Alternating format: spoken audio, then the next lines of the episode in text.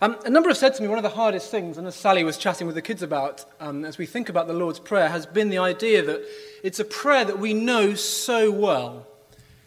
We are so familiar with it. We, we learned it at school, we, were, uh, we memorized it, we can parrot it, we sort of slip into autopilot, but never actually slow down and think about what it, what it really means, the kind of things we're, we're praying for. It's like an old friend but we don't really know them that well when it comes down to it. And so we've been saying that prayer is something you can learn. The disciples asked Jesus to teach them how to pray. And so week on week, we've been learning together what it means to pray. And in that vein, to that end, I don't know if you've spotted, but there is something of a gear change between verses 10 and verse 11. If you've got the Burgundy Bibles, it's page 970. And we're in Matthew 6 and verse 10. I don't know if you ever thought that before. We've seen so far that this is a prayer that Jesus taught, and it starts with us correctly addressing our Father in heaven. There's an intimacy of Father, but there's the power and yet righteousness of one in heaven. There's the plurality of the prayer. We said this is our Father. It's a prayer that we pray together. We pray with those sat around us, next to us in this room. It's a family prayer. And then last week, as Sally was teaching the children, we saw that the three vertical your petitions, we don't just jump straight into give us today our daily bread, but we reorientate our lives afresh around who He is and who we are. Hallowed be your name, your kingdom come, your will be done we're not at the heart of our lives, but He is. These mighty, glorious, eternal, majestic, lofty truths about Him, His reigning, He's our Creator, and us and who we are. It's big picture stuff. And then, yet, verse 10 to verse 11, big gear change because it slows right down. It zooms right in to our daily stuff. Very abrupt normality of life. He's in heaven, he's glorious, he's powerful, and yet he's our Father. So he cares about our daily life. And so we get this foundational perspective on him first. We put those pillars in place his glory, his kingdom. But then the focus as we finish today is on the life of the believer.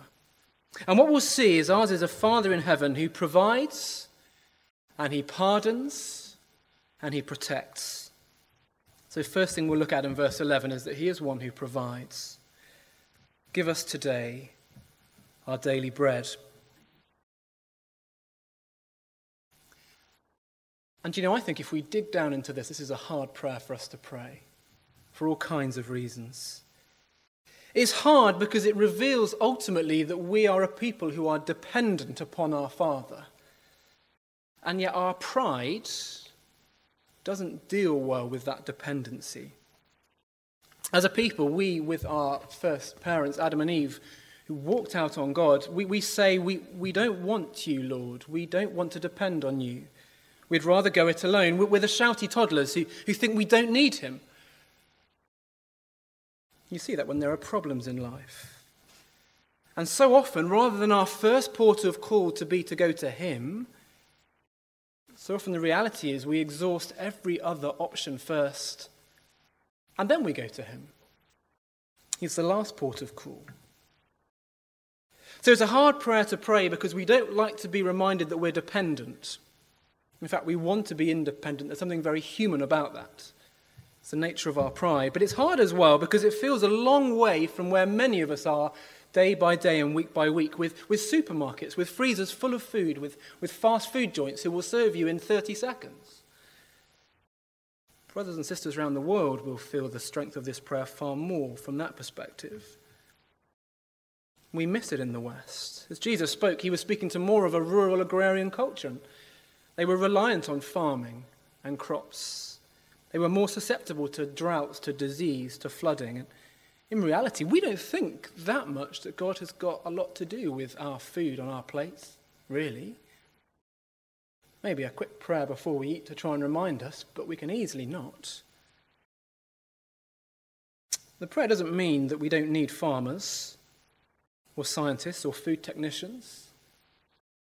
It doesn't mean that God's just going to drop food from the sky in a sort of cloudy with a chance of meatballs type way, if you've seen that film. No, as in the Bible, very often, God's provision comes through the hands of others, through the work and the labour of others. There's a children's book at the moment, which I rather like. Um, it's called Eric Says Thanks. It's a book about a boy called Eric eating his breakfast. He's got toast for breakfast. He's a good lad, and he starts off the book by saying thanks to his mum. He says, Mum, thanks a gazillion, my brekkie was yum. But she sends him off to the baker's to go and say thanks to the baker for providing the bread. The baker says, No, no, no, you need to go and talk to Dan, the flour delivery man.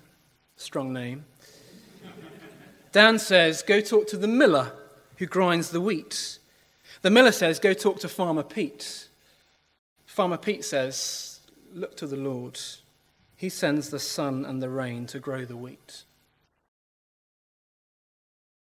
And there's something very helpful in that because we are so distant from that kind of a mindset. We don't know our bakers or millers or farmers, and we forget that the Lord provides the food that we need. I think as well, the third reason, though, is, is hard is because we have freezers. So it's not just the complexity of the food production, but we can freeze food for years. I'm not saying you should look in our freezer for that, but you might find some monstrosities. But do you see? But as you pray for daily bread, daily bread, this does seem a very long way from our context, doesn't it? The daily word is an interesting word to use. It basically means that you need to pray for the, the near future, not necessarily for the bread of the day, maybe for tomorrow as well, but it seems to be an everyday prayer for the immediate, a prayer for each day at a time. Lord, give us what we need. It's not having it all planned out, not having all the I's dotted and the T's crossed, provided for, sorted, but rather looking to Him each and every day to give us what we need for the near future. Acknowledging we're dependent. Lord, we need you. We can't do this on our own. And of course, it would have been far more pressing then. Of course, it would.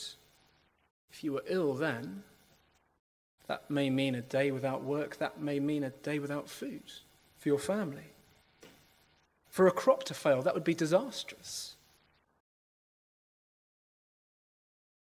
If you were here earlier in the year, back in June, July time, you may remember from our series in Numbers, we saw the people going through the wilderness, and some of the, the prayer here, I think, resonates very strongly with our journeying in the wilderness with them as God provided for them. I think it's pretty likely we're meant to have that episode in our mind as we read this prayer. It was three things often that they were looking for as they looked to their God to provide. They prayed or they longed for sustenance. They said, Lord, give us bread. They prayed for forgiveness. And they prayed for his protection, which seemed to be the three things we're praying for here. Daily sustenance for them came in the form of manna, bread from heaven, that, that could not, aside from the Sabbath, be kept overnight. Every day, Lord, give us what we need. Please give us what we need. Please give us what we need. It wasn't flashy bread. You remember they used to look back to Egypt and, and long for cucumbers and exotic f- food and fruits and the kind of stuff they had in Egypt, but the Lord gave them bread. He gave them what they needed.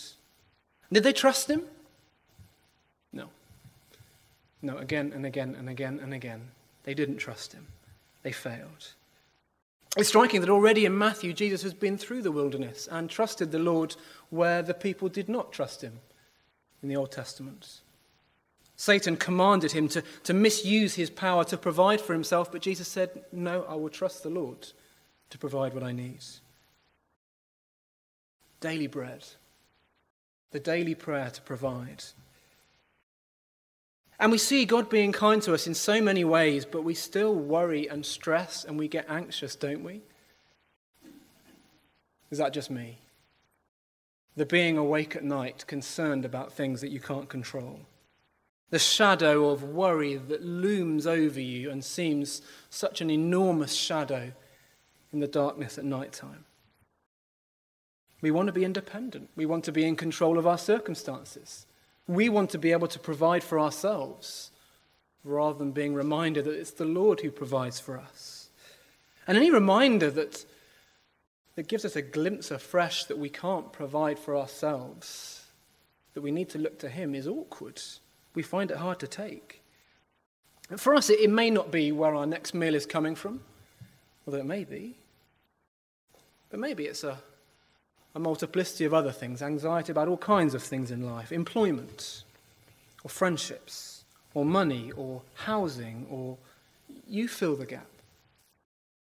What is it that keeps you awake at night? Well, Jesus will go on in just a chapter or so to say, Your Father knows what you need. He will provide your daily bread. Don't be anxious. Don't worry. He cares. He knows already. And you can trust him. Don't forget to ask. But he's your Father in heaven. He loves to give good gifts to his children. It's part of his very character, his nature. He is the God who gives. He gave you his only Son. He'll, he'll provide the bread that you need. We saw it in week one with our Father. It's worth just remembering it is our Father.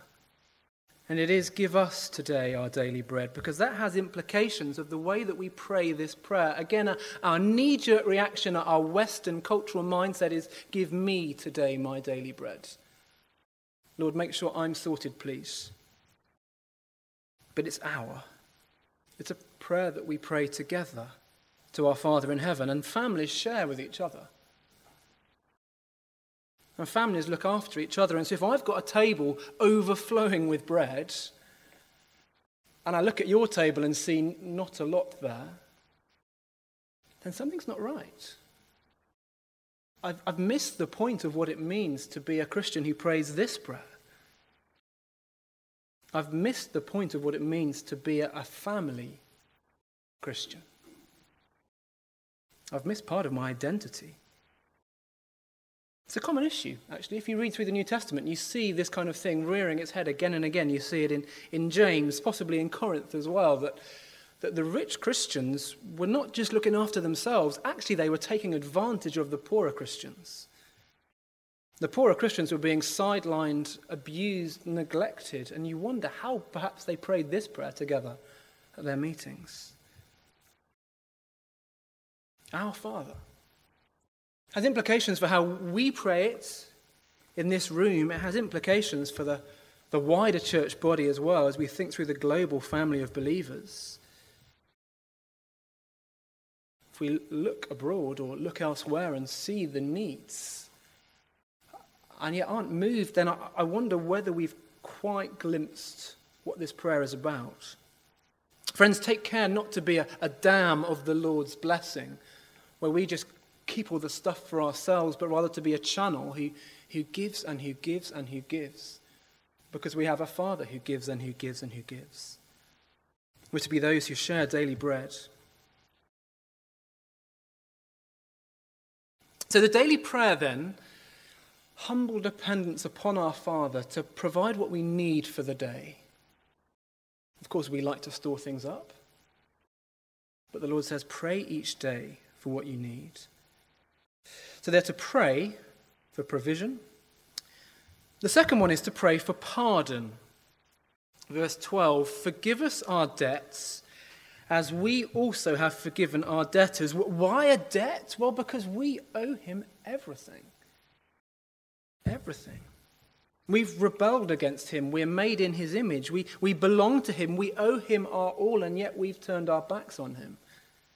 And so we're in his debts. And so, if there's a daily prayer for daily bread of provision, there's another daily prayer for forgiveness, for pardon. It's a, it's a once in a lifetime prayer, but it's a daily prayer. Every day acknowledging our sorrow, our confession for sin, an ongoing reminder, humbling reminder of our need for Him, our need for Christ, His work of forgiveness on the cross. Some of the things we've been singing about this morning an ongoing reminder that only the Lord can provide what we need. It's finally only to him that we owe the debt. It's finally only through Christ that he can deal with that debt as he takes our punishment upon himself on the cross. And that debt is paid with. And it'd be lovely if he stopped there in verse 12 and forgive us our debts and lead us not into temptation. But he doesn't as we also have forgiven our debtors. I came across this tale recently um, by Robert Louis Stevenson. He was telling the story of two unmarried sisters sharing a single room together, and people who are in close proximity, no doubt they do fall out. Some of you will know that. But these sisters fell out and disagreed over an area of theology. Um, the controversy was so bitter that they never spoke to one another again throughout their entire lives. And yet, possibly because of lack of means or because of their innate Scottish fear of scandal, they continued to, to live in this same room. And they drew a chalk line across the floor to separate their two domains. It divided the doorway, it divided, divided the fireplace, so each one could go on and do their cooking and go in and out without stepping into the territory of the other. For years, they coexisted in, in hateful silence their meals, their bath, their family visitors, exposed to each other's unfriendly silence. At night, each one going to bed hearing the breathing of the other, of her enemy. They attended church. No doubt they, they prayed this prayer. But I take it they never meant it. How could they truly pray, Our Father, and remain estranged? How could they truly pray, Forgive us our debts as we also forgiven our debtors, and remain divided? as they did. What's going on here? What is going on with this second part of verse 12? Why does Jesus include it? And then, if you look at verse 14 and 15, it's the only petition within the Lord's Prayer where he expands and he clarifies upon it. Maybe showing how important it is, maybe Maybe showing how unnatural it is for people who, who love to hold on to debts. What's it about?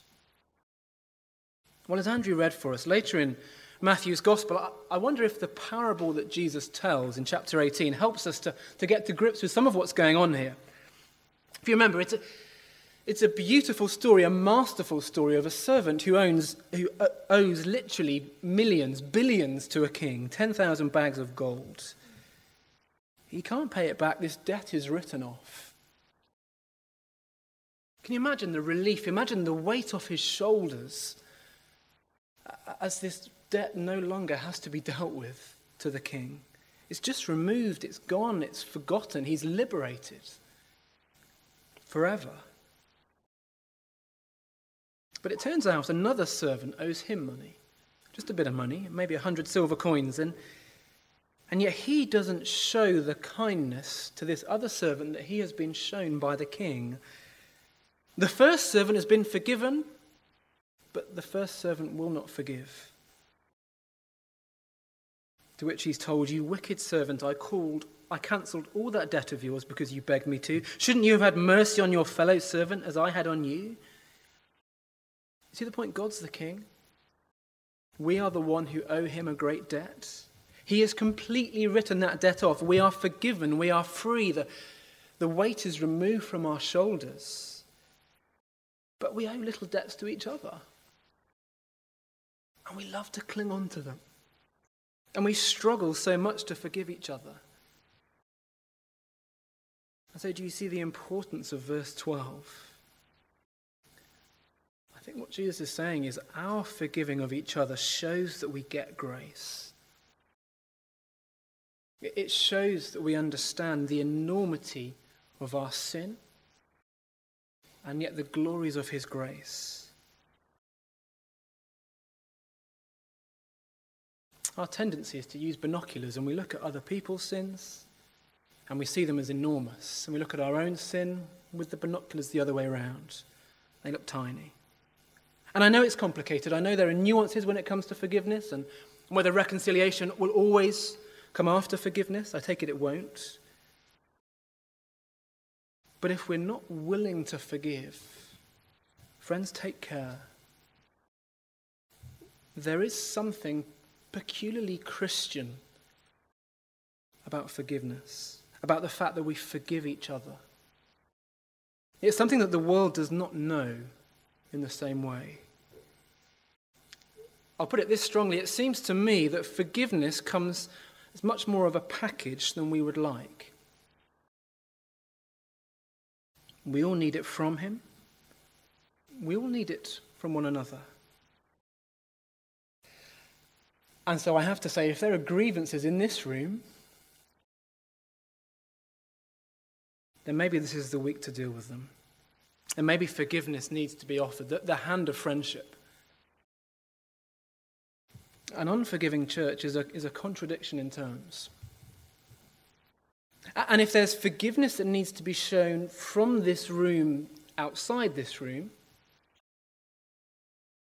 then again, be brave this week. Take that first step. Forgiveness is costly. I wonder if unforgiveness is more costly because it hardens us and it changes us. As always, as usual anyway, John Stott, um, the pastor, writer, preacher, who died a few years ago, says this. He's very pithy and helpful. On the importance of forgiving one another, he says, One of the chief evidences of true penitence is a forgiving spirit. Once our eyes have been opened to the enormity of our offense against God, the injuries which others have done to us appear by comparison extremely trifling. If, on the other hand, we have an exaggerated view of the offences of others, it proves that we have minimized our own. You see, forgiveness comes as much more of a package than we would like. So, provision. Humbly each day, Lord, give us what we need, please. Pardon, Lord, forgive my sins, my debts, as I do the same for others. And thirdly, then, protection. Verse 13, and lead us not into temptation, but deliver us from the evil one. One of the things that Andy um, brought out a few weeks ago, just, as, just kind of before we started the Lord's Prayer, was this idea that so often we are blind to the reality of the daily battle. In fact, I've got a, some of you will know this, I have a, an alarm twice a day now coming on my phone at about 9.30 and about 1.30 that just simply says battle to remind me that I'm in a daily battle because I daily forget, hourly forget. Jesus won't let us forget that our life is a spiritual battle. And again, just as in Matthew earlier, he was tested by the devil in the wilderness. So, as kingdom people, we are to pray that God will give us the strength that we need and rescue us from the devil's schemes. They may be blatantly sinister, or they may simply be sleepwalking through life, not seeing the reality of what's going on in this life the pressures, the difficulties that just draw us away from Him. But again, as you look at verse 13, as with last week, there is a simplicity here, but there is a depth to this bit of the prayer as well. There's stuff we need to explore and try and understand what's going on. Some have been confused. Is temptation in and of itself wrong? Because in um, Matthew 4, verse 1, Jesus was already been tempted. He was led into the Spirit, into the, by the Spirit into the wilderness, tempted by the devil. James will say in his letter that trials, testings, temptations are beneficial. They're even they're good for us. James says, Consider it pure joy, my brothers and sisters, whenever you face trials of many kinds, because you know that the testing of your faith produces perseverance. They can be the gym in which our spiritual muscles grow. And so, what are we to pray for here? I think it's this. Probably the answer is that prayer here that we're praying for is to overcome the temptation, is to ask that God would protect us from ending up out of our debts. See, trials and testings can be good things, but we are not spiritual superheroes, it seems to be saying. Satan is real. He's defeated, he's vanquished, but he's real. and he's still a dangerous foe, and he's still too powerful for us. So, what are we praying for? Well, imagine it like this two scenarios. First one, imagine you find yourselves in a room of trial. Imagine that there is a clear exit in your room of trial, and you can see where to get out. And it seems to me, whenever God leads us into these kinds of, of growth situations, He always clearly labels the exit route for us. So Paul puts it like this in 2 Corinthians 10 and 13 No temptation has seized you except what is common to man, and God is faithful. He will not let you be tempted beyond what you can bear. But when you are tempted, He will also provide a way out so that you can stand up under it. Okay, so scenario one a situation that God puts you in for your growth. Scenario two, a second room. There is no exit sign. There is no way of escape that you can see. These are Satan's doings, says James. And yet here's the thing. James 1:13. Here's the thing, if you find yourself in this room, I take it we don't just find our own way there. So I take it we don't just find ourselves there, but we put ourselves there because of our sin. Let me read you this from James 1:13. When tempted, no one should say, God is tempting me, for God cannot be tempted by evil, nor does he tempt anyone. But each one is tempted when, by his own evil desire, he is dragged away and enticed. Then, after desire is conceived, it gives birth to sin, and sin, when it's full grown, gives birth to death. You see the difference? So, scenario one, a room in which God puts us for our growth, always a clear exit. Scenario two, well, we can't just say we found ourselves there because it came from our sinful hearts. Evil desires led to dragged away, led to enticement, led to conception and birth of sin, and finally to death. If we find ourselves in a context where we really, really shouldn't be, we can't say, well, it's God's fault. These temptations and trials are good for me. I've read it in 2 Corinthians. No, he would say, read James 1 and see why you are there. It's because of your sin. And so I take it our prayer is for the second type of room. Lord, don't let my heart so deceive me that I find myself in this situation where I ought not be, and yet then try and justify it. So, my question for you is if you were Satan, how would you take you down? I take it you know you. I take it you know your weaknesses, you know your heart. So if you were Satan, how would you take you down? What would you do? What would your tactics be? Maybe to isolate you, maybe to just drag you away into situations or contexts or friendships that you know are unhelpful. What would you do? Well, I think Jesus is here uh, getting us to pray that we might be protected from those situations that would drag us away from Him. Temptations that our hearts charge into and then leave us ruined. Do you know you? Do you know your hearts? Do you know how Satan would take you down if you were him? Are you being wise? Maybe pray each morning that the Lord will protect you. To not let you be taken into those situations where your heart would be enticed, where, where the, the allure of sin would overtake you and ruin you. We're to steer clear of temptation rather than flirt with it. I've heard various um, helpful illustrations down the years for this. I remember from a teenager upwards, variations on a theme. Maybe you're a new chauffeur being interviewed to try and, and work out whether you can drive the car up a narrow track to the mansion at the top of the mountain. Maybe you're a new helmsman being interviewed and you're sailing close to the rocks. Which one does the interviewer choose? Which one would the boss rather be driven by? Not the chauffeur who can get as close to the edge as possible, not the helmsman who can get as close to the rocks as possible, but the one who's wise, who keeps you away from the edge, who keeps you away from the rocks. Problem is, it comes to temptation and we think we're okay and we think, I, will just get a little bit close to the rocks, that's all right.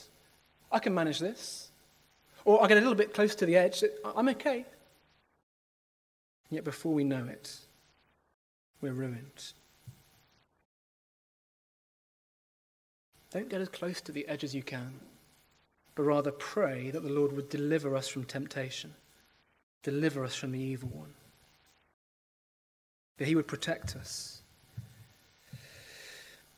So, provision humbly each morning, daily bread, the things that we need, looking to Him, remembering we're not in charge, we're not the boss. Pardon, daily coming to Him, acknowledging our sin, His ability to deal with our sin, His kindness, and then protection, that we would not fall. And I want to say there's never a day when this prayer is not for you. There is never a morning when this is not our daily prayer.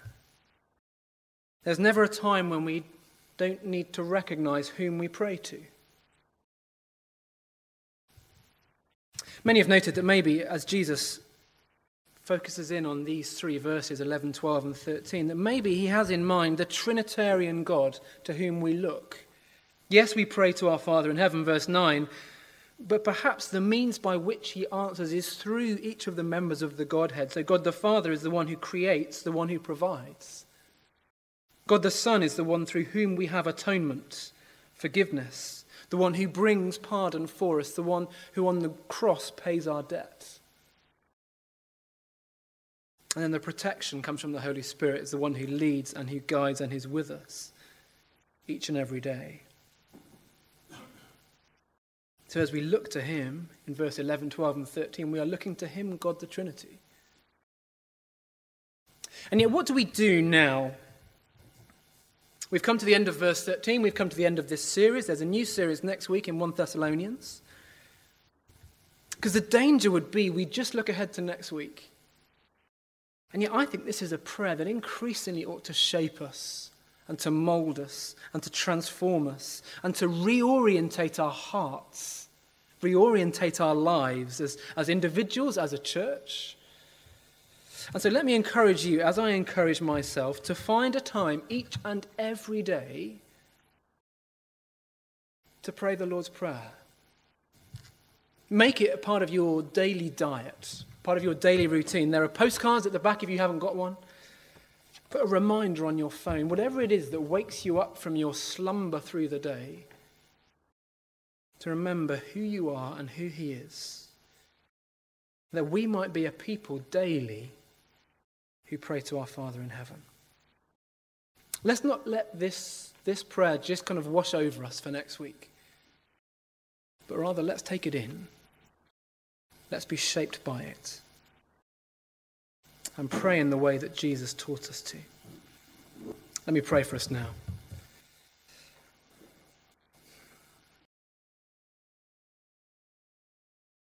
Our Father in heaven, we confess before you once again our pride, our desire to do things on our own, to be independent of you. We,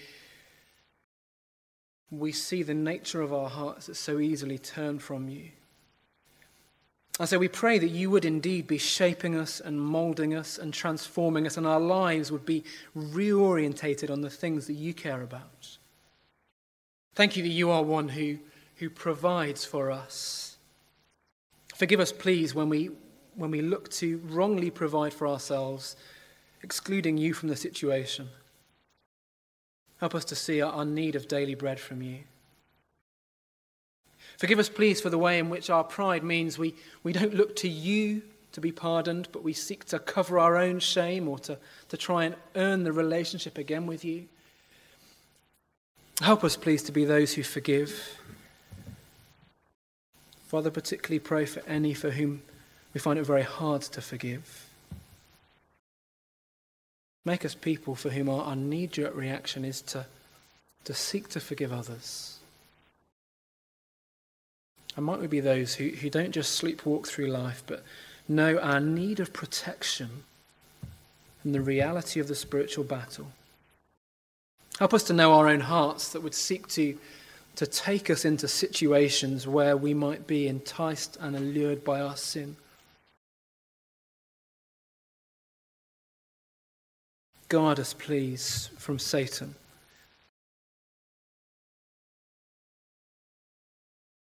Our Father, we pray these things for us as individuals in our daily lives, but we pray this for us as a church.